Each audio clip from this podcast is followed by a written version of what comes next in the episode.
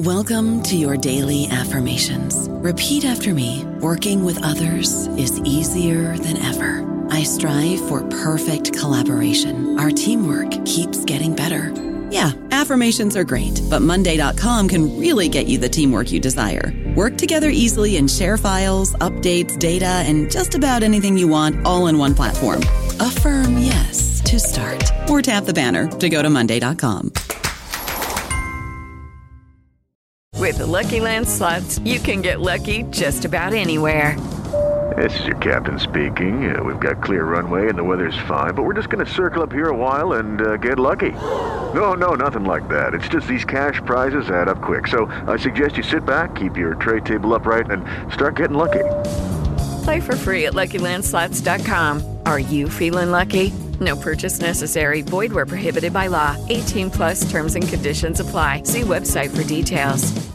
Hello, everybody. This is Marshall Poe. I'm the editor of the New Books Network, and I'd like to tell you that we have a new and improved website. It has two new features that we think you'll love. One of them is a vastly improved search engine, so that when you type in keywords, you'll get a bunch of episodes really quick. The other is the ability to create a listener account. And in that listener account, you can save episodes for later listening. So you can create a kind of listening list. We think these features are neat, and we think you'll enjoy them. Please visit the site today. Welcome to the New Books Network. Hello, everyone, and welcome back to New Books in History, a podcast on the New Books Network. I'm Yana Byers, your host, and I'm here today with Sarah Ift-Decker, assistant professor of history at Rhodes College in Memphis, Tennessee, to talk about her new book, The Fruit of Her Hands, Jewish and Christian Women's Work in Medieval Catalan Cities, out this year, twenty twenty-two, with Penn State University Press. Hi, Sarah, and welcome to the program. Hello. Thank you so much for having me. Oh, it's, I'm so pleased that you're joining us. So how are you today? How's Tennessee this morning? Good, good. Unseasonably cold. I finally had to uh, turn the heat on, which uh, I hate having to do this early in the year, but is what it yeah. is. It, indeed. Um, yeah. I, I wonder what, in, um, I wonder how that compares unseasonably cold in Tennessee to when I, yeah, I mean, but, yeah. Unseasonably cold means like fifty-five today. Ah, yeah. So seasonable for many places, but not Tennessee. Yes. Cool. Yes. All right. Um, hey, so th- we're, this is the New Books Network, and we're going to get to your book. But before we start, I would like to hear about your podcast. Yeah, so I have a podcast called Media Evil, a medieval pop culture podcast, which I started uh, about four years ago now. And essentially what I do on the podcast is I look at various media representations of the medieval past. I mostly do movies, but occasionally I'll do television shows, I'll do books, and I've also done Medieval Times Restaurant. Oh, wonderful. Yeah. Yes, which is such an experience, uh, especially since it now is themed uh, as Spain, which is, uh, of course, my own area. Oh, so even better. That was great fun. But yes, essentially, I just, yeah, kind of talk through what these get right, what they more often get wrong, and what they tell us about mm-hmm. how modern people think about the medieval past. Right, which is a very useful and at this point abused uh, period, like period in time, right? Yes. Yeah, so- and that's a big, and that's a big part of a lot of what I talk about, especially because I think a lot of the media that we have, uh, not that it actively attempts necessarily to instill some of these problematic views of the medieval past, but I think it often accepts a lot of the kind of tenets of that as normal and natural. For sure. Yeah. Um, it's an interesting, it's interesting to consider like the medieval that our students bring to us as opposed to the yes. we might experience or understand, you know, experience in our archival adventures or. Yes. So, yeah. All right. Um, so tell me how you came to write The Fruit of Her Hands. Uh, so the project in some ways actually goes back to my own days as an undergrad in that that's actually what first got me into the archives. So when I became, or when I kind of thought when I was in high school that I wanted to be a medievalist, I sort of thought about, you know, Queens and England and France and places like that, as, as many of us, I think, do. Sure, of course, yes. And uh, then my undergraduate advisor uh, encouraged me and another uh, diehard medievalist who was there at the time, um, who uh, actually also has a exciting book out this year on Valencia. Yes. Um, so. Yeah, right. can plug her as yeah. well. Mm-hmm. Um, Abby Agresta, and uh, her book is The Keys to Bread and Wine. Okay. So the, you know, so he got us to basically kind of go to the archives and do some work on uh, essentially with uh, the documents that I still am working with now for this pro- and have worked with for this project that are called notarial registers. So that basically we're looking at a context in which notaries aren't just in the way that they are in the United States today, at least, uh, that they're, you know, they basically kind of stamp things uh, in terms yeah. of what your experience would be like. But in uh, uh, the medieval Mediterranean, uh, notaries are really legal professionals as well as public authorities. Mm-hmm. So they both have the legal expertise to draw up valid contracts and are the people whose authority makes them into things that can be enforced. And so more and more people in the thirteenth and fourteenth centuries start going to the notaries for all sorts of different things. So loans, real estate sales, uh, you know, rentals, uh, as well as things like marriage contracts, wills. So a really wide array of documents. Mm-hmm. And just got fascinated with these particular documents and uh, in using them to talk about these kind of questions of gender. Okay. You were at Swarthmore, right? So was that Steph? Yes. Then? Yes. Yes. Yeah. I met, I met Steph many years ago in Barcelona. Um, uh, I'm glad to know he's still like inc- bring people to medieval Catalonia.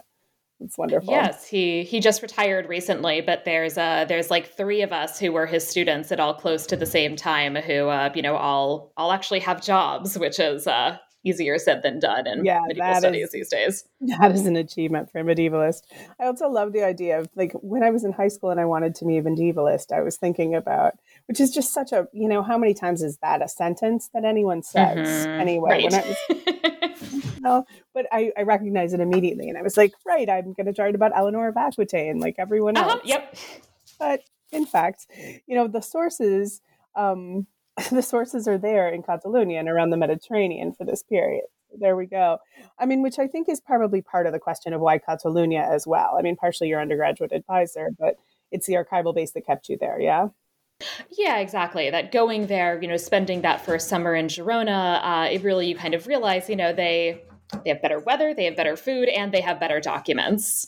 That uh, for this project, I actually kind of crunched the numbers at some point, uh, kind of explaining something to my students that, that I looked at in total twenty thousand separate contracts that formed the source base for this, which is a lot, right? And people don't necessarily think about there being that much from the Middle Ages, but in some in places like Catalonia, there is.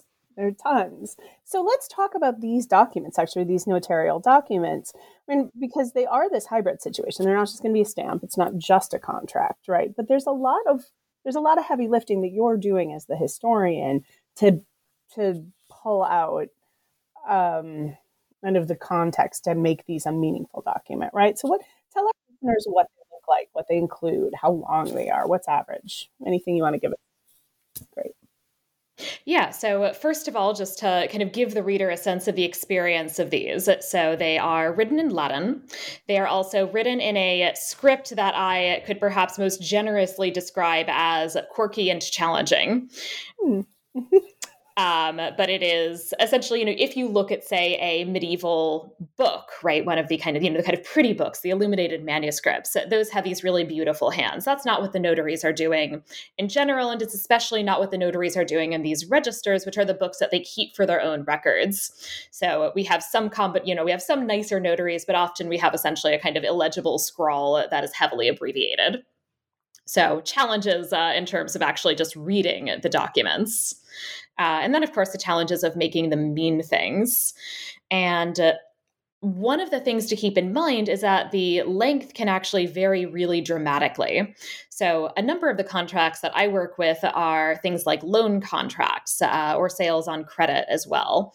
And those are quite brief contracts. That those are often really just a few lines. But then if you get into something like a marriage contract or a real estate contract or a will, uh, those might be two pages or even uh, ten pages if you're, say, talking about maybe the will of a very wealthy person who has a lot of things that they're divvying up uh, or an inventory of a household. So that, as I said, they can vary a great deal. how formulaic are they? Like, wills tend to be quite formulaic. And then the sort of this assignment of body, here's what's going on, I'm giving this money to the same houses. Like, how, how formulaic are your notarial documents in general?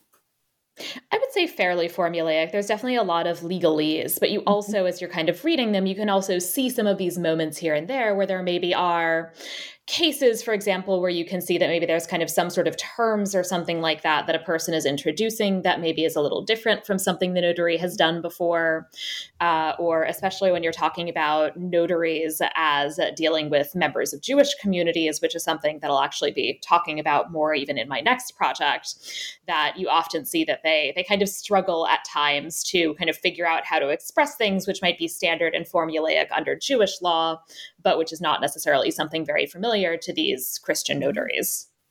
So then these kinds of things are something you're going to notice, right? When you're you, you yes. read two hundred documents over the course of the day, and one really stands out as being special. Yeah, exactly. That, you know, you really have, I mean, you, you go through these, uh, these documents and, you know, I would be looking at hundreds of individual documents over the course of a day and uh, going through them, you know, you, you go through things and there's, you know, things that you're like, all right, this is useful. I'll kind of make a note of this. I'll make a note of this. Uh, this one I'm just going to skip entirely because, you know, it's about men and I don't care. and, um, Hola. Bought a farm. And right? yeah, just, yeah, another man, another farm, whatever. And, uh, you know, but then every now and then you'll get something that, you know, really is like, wow. Um, you know, and for, so for example, you know, the, the first time I saw that there's a, you know, was a contract involving a Jewish divorce, uh, was this really kind of, kind of wow moment. Um, And then there's also things like there's a, there's a woman that I talk about a lot over the course of the book, uh, Bonadonna, widow of Astruc Caravida of Girona. And she really jumped out to me because, first of all, there honestly aren't that many Jewish women that you actually see making multiple loans, which is something that I talk about. But that this particular woman, she says that the she starts out collecting on loans that her late husband had made. And she says that my husband made me a grant of all of his, all the debts owed to him and all his goods with a Hebrew contract, which really jumps out to me, especially because, uh, first of all, this kind of reference right in the notarial uh, documentation to this Hebrew contract that the notary assuredly could not read, right? She's the one bringing it up and saying, I've got this and this is what it says. And he's believing her. And then in addition, that it's also interesting because this is clearly a contract that is finding a way around the fact that technically, according to Jewish law, men really are not supposed to name their wives as their heirs. And that in this particular case, he's actually, if you kind of keep looking at more and more of these documents, you realize he is effectively actually kind of disinheriting two daughters. Hmm. Okay. Yeah. Or at least delaying their inheritance until after their mother's death. So very interesting. And this is going to like stand out and you'll read it much more carefully. I just, um, I, you know, there's a lot of work that I recognize as a fellow archival historian that I want to make sure our listeners really get, like, and really think about when we're talking about um, this kind of work, how much some, there are these moments, you know, it's like being in a hospital where you have these moments of real excitement. And then but most of it is just mind-dumbingly boring. You're just like, I gotta yeah, focus. yeah. So I have an Excel spreadsheet, which is where I just what, what I tend to use to record the basics of my notes. And a lot of contracts is essentially that I'll kind of go through. I'll have a kind of different columns for the very basics of participants in the transaction. I had a kind of little code that I invented to be able to sort things easily, to be able to say, you know, what's the gender of the people in this contract? Are there Jews in this contract? What's the number of people involved in this contract? Uh, I have, you know, a column for sum of money involved, you know, so different kind of columns of things like that. You go through and you just kind of enter things and it's very much by by rote. And there certainly are days, you know, especially when I'm talking about Uh, I spent the the kind of bulk of this research, because this is the book based on my dissertation, the bulk of this research was done uh, during basically an entire year that I spent uh, dividing my time between the three main cities I looked at, Barcelona, Girona, and Vic, and just went to the archive every day. Um, every day is often about four hours because archives in this particular region usually don't have very extensive hours. But uh, spending about, you know, four, by four hours in the archive where I would just sit and I would just record all of these things. And, you know, maybe I'd, as I said, kind of get, you know, a, a hundred, a couple of hundred, you know, things in per day potentially. But, you know, that it would be just very much like, here's a line, here's a line, here's a line, and is often, yeah, very monotonous. Yeah, absolutely. And not the, not the most comfortable, and not the temperatures falling. And yeah, um, yeah. Oh, no, we're open, actually, but you can only see one piece of archive- archival material today. Right. Yes. There's a, a number of archives I've worked in that are not air conditioned, which in uh, summers in the Mediterranean is not especially pleasant. Uh, the archive in Barcelona that I worked in is the Cathedral Archive, which uh, on the one hand is beautiful and fascinating because it's located physically on top of the cathedral. And so, you know, go up this rickety elevator and then you're kind of standing on top of the cloisters, and it's really stunning. But then during the winter, they had a nativity scene, and for the nativity scene, they brought in live roost, a live rooster. And that's why I know, uh, not having grown up on a farm, that roosters don't just crow at dawn. They crow whenever they feel like, many times over the course of a morning. Yes, they do. Uh, uh, yeah. And they may not stop then. Yeah. I've had revenge fantasies about roosters lately. It's its own, that's its own situation. Okay. Anyway, I mean, that's a weird thing to say. Okay, um, so tell me about the title of this book, The Fruit of Her Hands. Where does that come from? Yes, yeah, so that actually comes from a line in uh, in Proverbs that uh, if you if you look at uh, so Proverbs has this discussion of uh, uh, basically what makes a good wife. Uh, we, uh, we sometimes kind of use the translation of the woman of valor to uh, kind of refer to this, right? And one of the interesting things when you look at the biblical text directly is that the way it talks about this woman and uh, explains why she's so great and why this is the kind of woman you should have as a wife, it's not just, you know, that she is pious and she obeys her husband. It's a lot about how uh, she works, and that she benefits her household and her community through her work. And that was something that I, I actually kind of was rereading that text because of a course that I was teaching at the time on women in the Bible. And, uh, you know, really it kind of jumped out to me as uh, this is exactly, you know, what I'm seeing in, you know, these women. And it's not, I would say sometimes you see kind of signs that the men around them appreciate and value that, and sometimes you don't. But you do see these women doing this through the, these contracts. Uh, so I was just really struck by that, especially given that I'm talking about both Jewish and Christian communities in Catalonia. And of course, uh, this is a text that is shared by both of those communities. Mm-hmm. Proverbs being quite quite a popular text as well. So this is this is something our they, the people you're under discussion would have been familiar with. Exactly. Yes, they all know these. Yeah, exactly. They all they all know this text. Yeah, and it's it's interesting in terms of the kinds of different contexts that it comes up. Uh, I read in particular a number of Jewish interpretations. The rabbis in this particular region, I would say, were not as enthusiastic about that aspect of things, but if you then kind of go north a bit and you look at the documentation from Northern Europe, there's actually this really fascinating uh, document that's an elegy that a man wrote for his wife who had been murdered, where he actually bases the elegy on these uh, this this section in Proverbs and really highlights that this is what his wife was like, at least in how he's remembering her, that she did all of this work that benefited his household and his community, and what am I going to do without her? Oh, wow, that's beautiful. That's nice. Yeah. Yeah. yeah.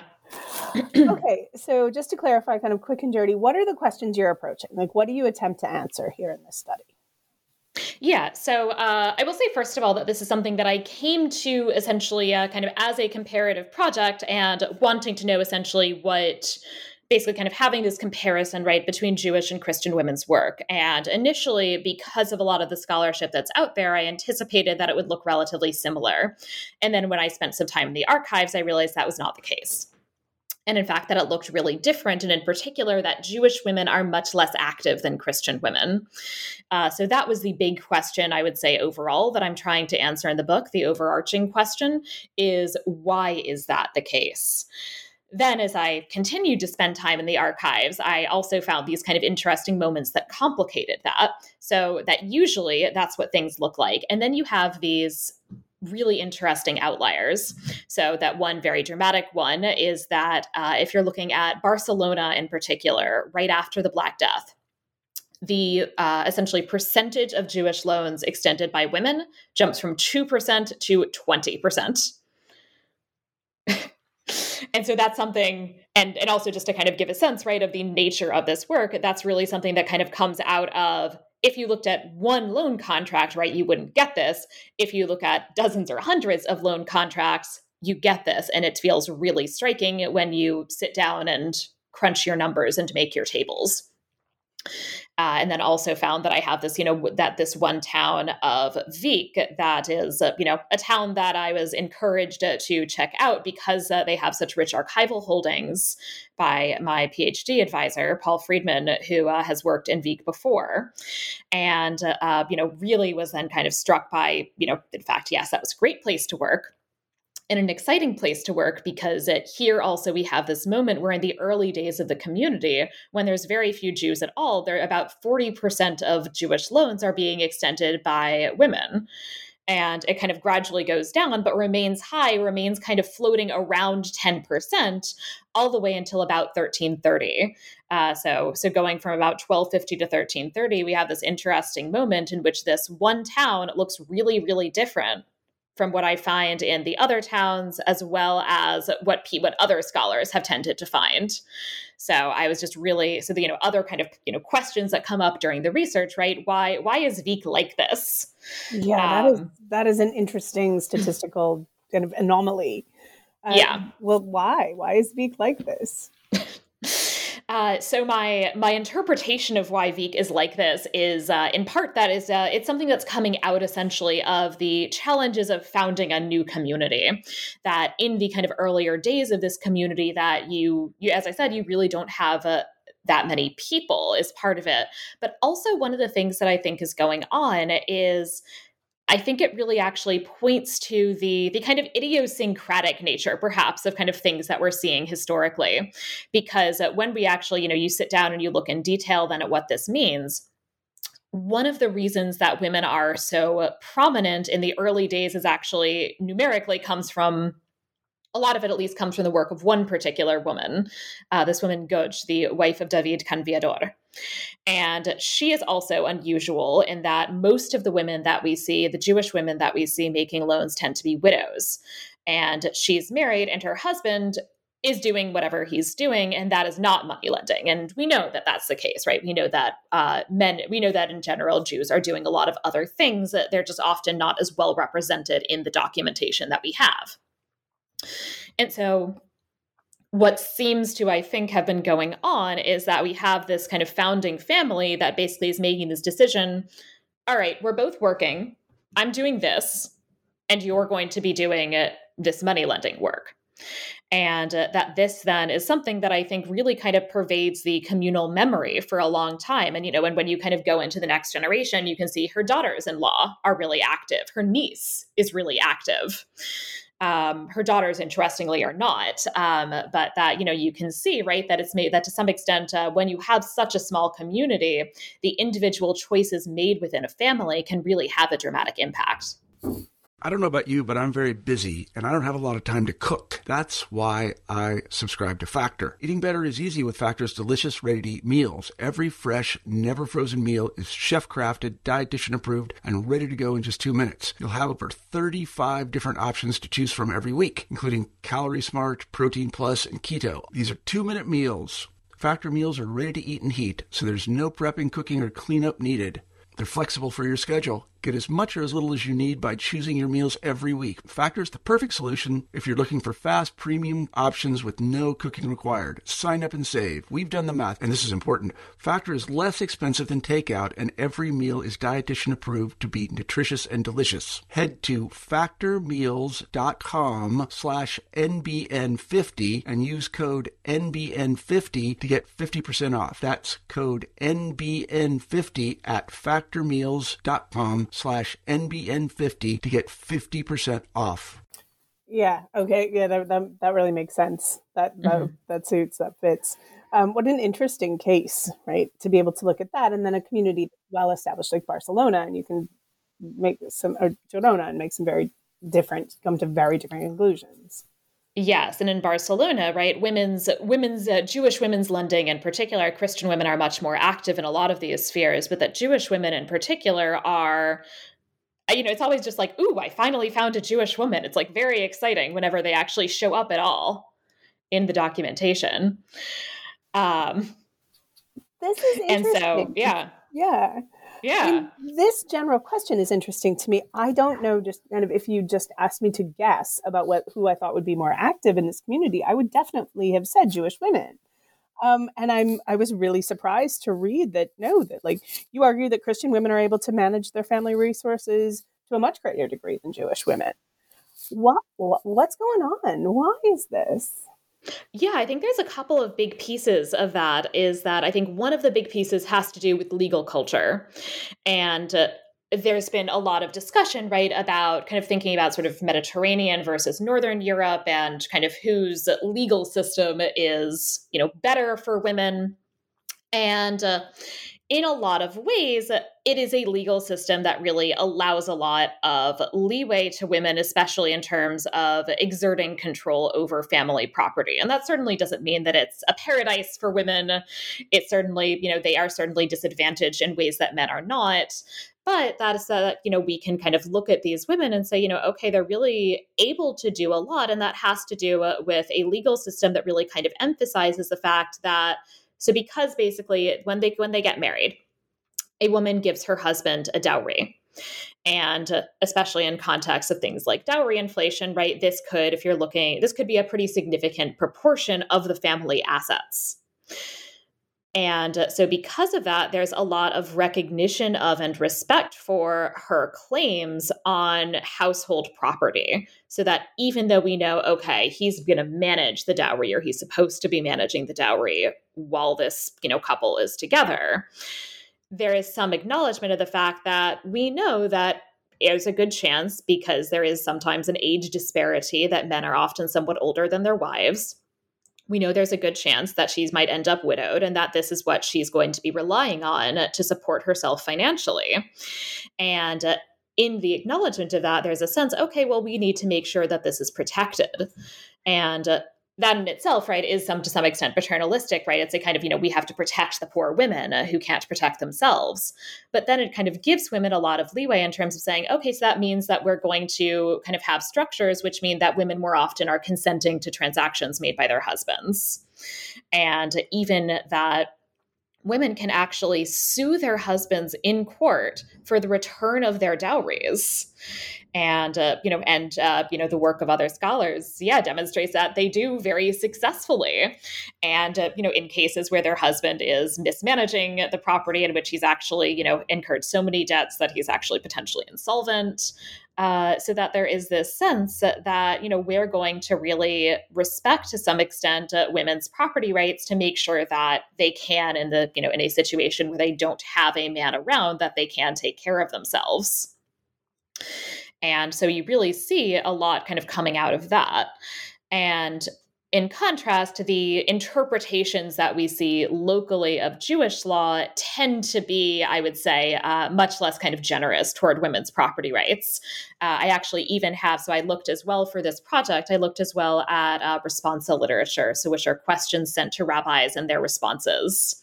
And uh, there's this one particular guy, Solomon Ibn Adret, who was the leading rabbi of Barcelona in the late thirteenth and early fourteenth centuries. And Ibn Adret is um, sometimes very frustrating, but very helpful, because he just was incredibly prolific, and also a lot of his work has been preserved. So we have several thousand different responsa written by Ibn Adret. And uh, so, you know, he has this particular case where actually it seems that there's a Jewish woman, and she goes to a Christian court to actually say, I want my dowry back because my husband has all of these debts. And the Christian court says, sure, whatever, fine, because that's something they do all the time. The problem is that this guy also has borrowed money from a Jewish creditor, and the Jewish creditor goes and complains to the rabbis about this. And Ibn Adret says, yeah, no, you definitely can't do that. Right. So making sure to kind of emphasize, like, no, that's not something that's allowed. Um, and also similarly, you know, if you're looking at widows, that in this particular context, there is a sense that, you know, if you decide that you're not going to collect your dowry and you're not going to remarry as a Christian widow, you actually can basically control the whole estate, definitely for at least a year and often in practice for a lot longer. Then in contrast, Jewish widows, they're entitled basically to maintenance, right? So if you don't, if you same thing, don't collect your dowry, you get to be supported out of the estate. And in Northern Europe, that seems to have often been interpreted as, okay, that means you can control the estate. But when we look at the responsa from uh, uh, this area, it looks more like, instead, what we mostly have in mind is that if the husband has heirs, the assumption is that, yeah, they're going to get the estate in most cases, and they just have to provide for widowed mother or stepmother or whatever the relationship is. Right. Okay. Um, so, I mean, we're seeing these like very different communities. Um, and in some ways we get women, I see that double, the Jewish women are, I think you term it doubly marginalized here, as a result of like being women and, and being Jewish. Yes. And, um, I mean, look, look, could you have some comments there first of all? Yeah. Yeah. Uh, so one of the other things that is going on is uh, the fact that we also are talking about Jews as belonging to a minority community, and even more than that, a legally subordinated community. And that's something that I think is really coming out, in fact, in the particular records that I'm looking at in this notarial documentation, that it is very much a system in a lot of ways that is set up for basically propertied Christian men. The notaries themselves are propertied Christian men. A lot of the kind of legal structures surrounding notarial culture are kind of created by and for propertied Christian men. So anybody who doesn't fall into that category is going to, to some extent, have a different kind of relationship with notarial culture.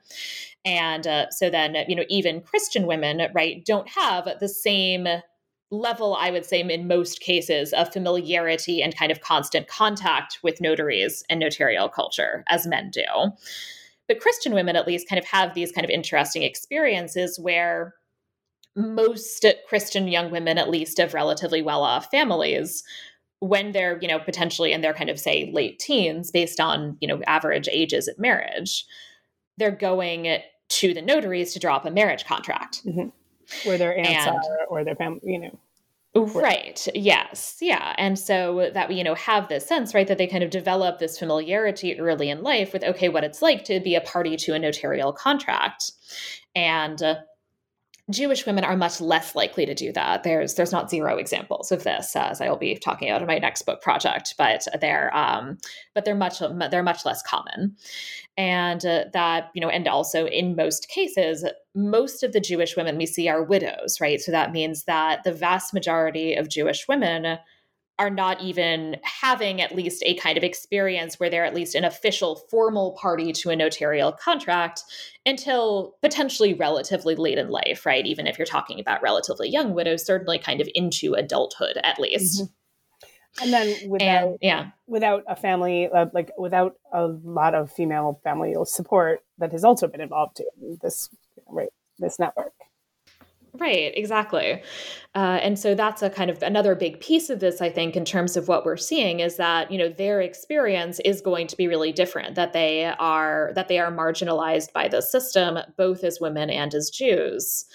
And so that's going to affect essentially to what extent either they feel comfortable doing this, as well as to what extent their families and perhaps in particular, you know, male family members feel comfortable with them doing this. Mm-hmm.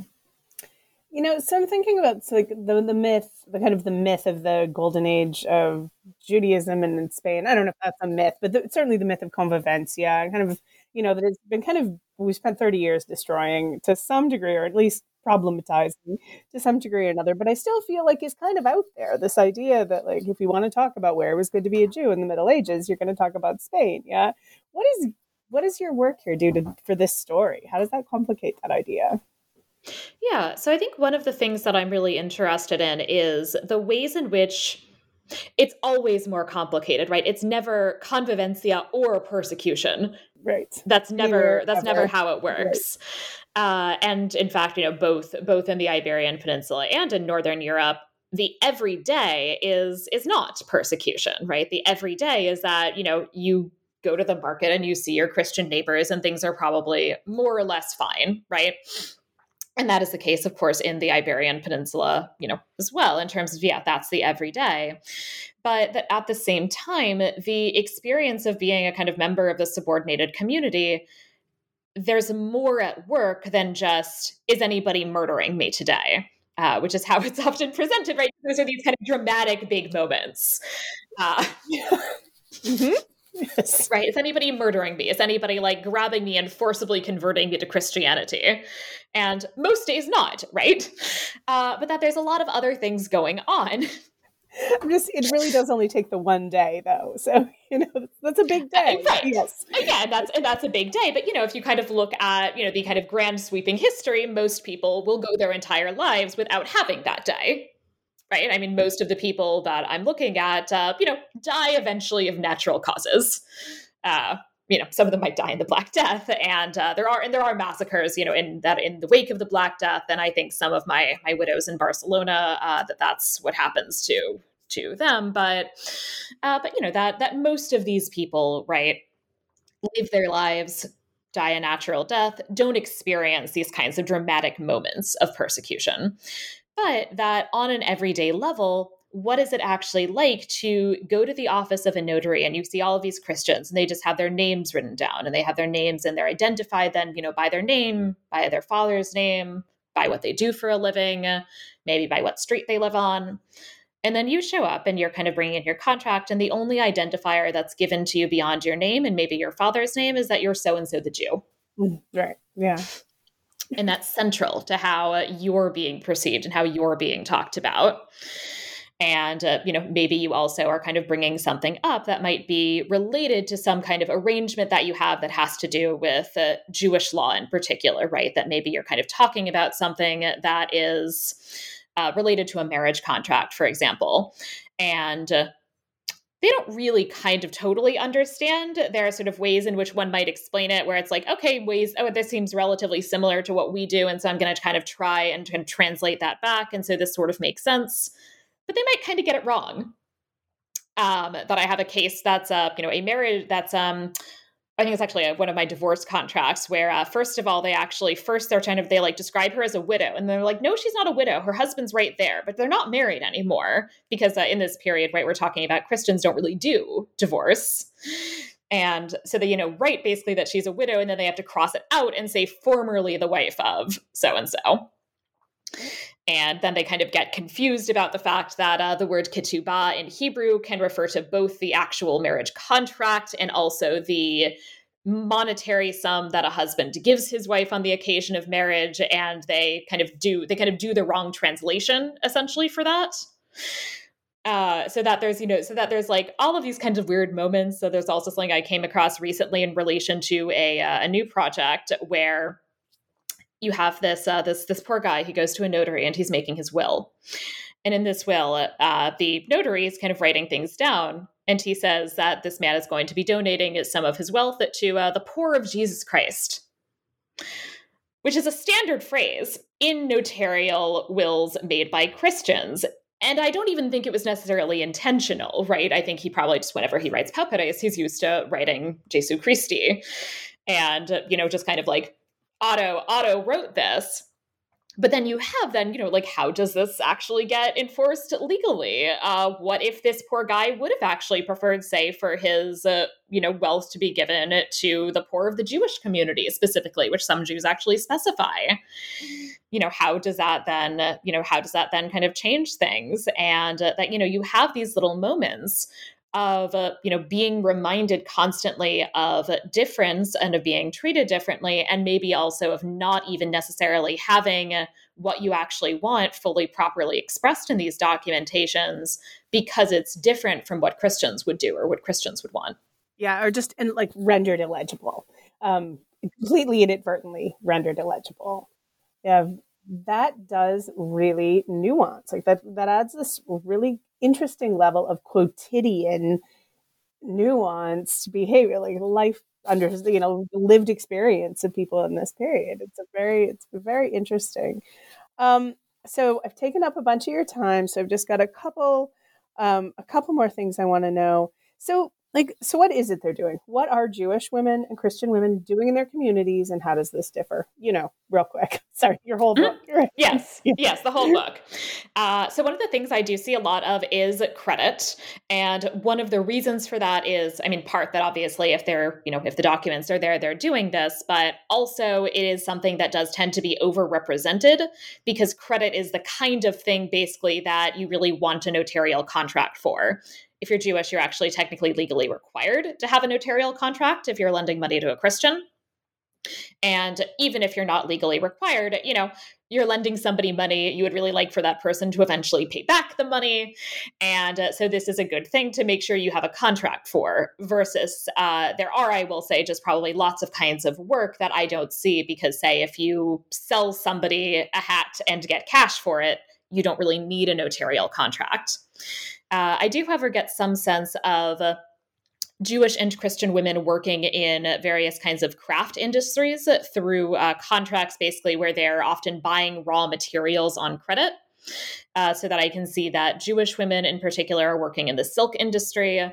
Christian women, I also have a lot of apprenticeship contracts, so I can see that they're doing a lot of things in textiles, you know, seamstresses, weavers.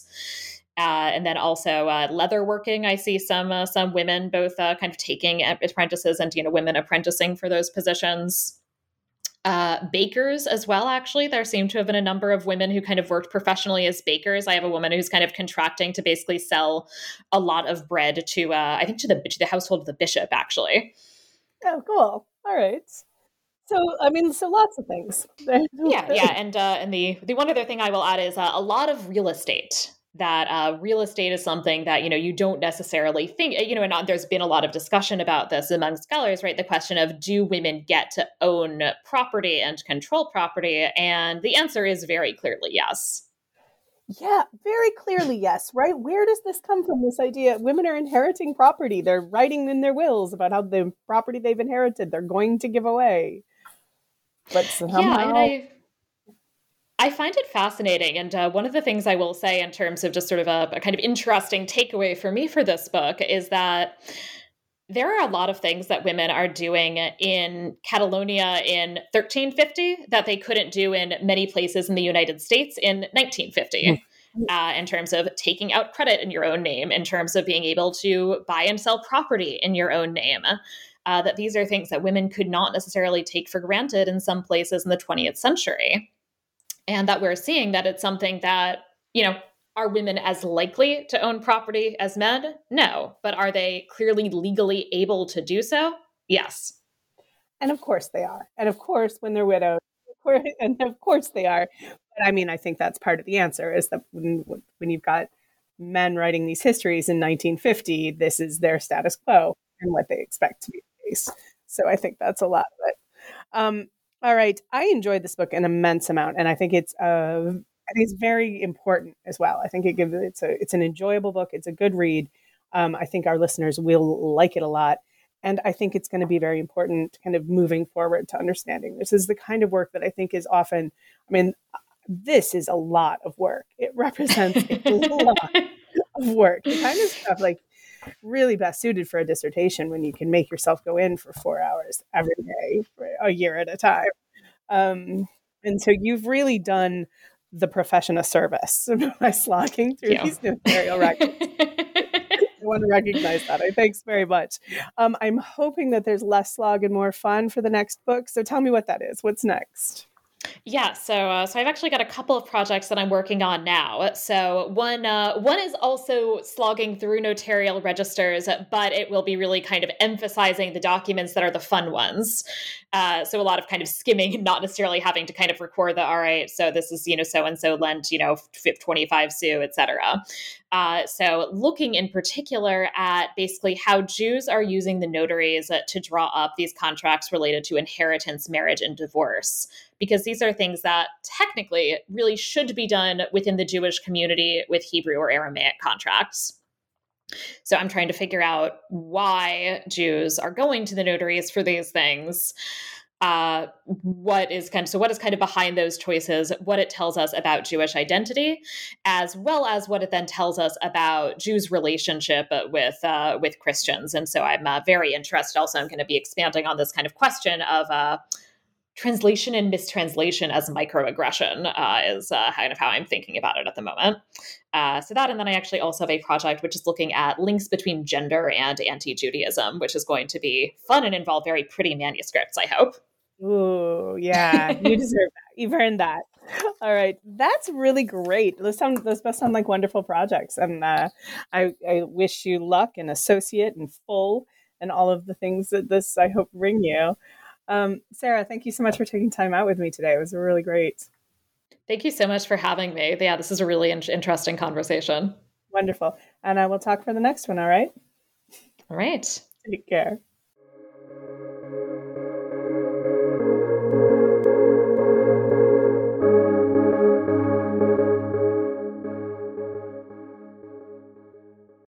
With the Lucky Land Slots, you can get lucky just about anywhere. This is your captain speaking. Uh, we've got clear runway and the weather's fine, but we're just going to circle up here a while and uh, get lucky. No, no, nothing like that. It's just these cash prizes add up quick. So I suggest you sit back, keep your tray table upright, and start getting lucky. Play for free at Lucky Land Slots dot com. Are you feeling lucky? No purchase necessary. Void where prohibited by law. eighteen plus terms and conditions apply. See website for details.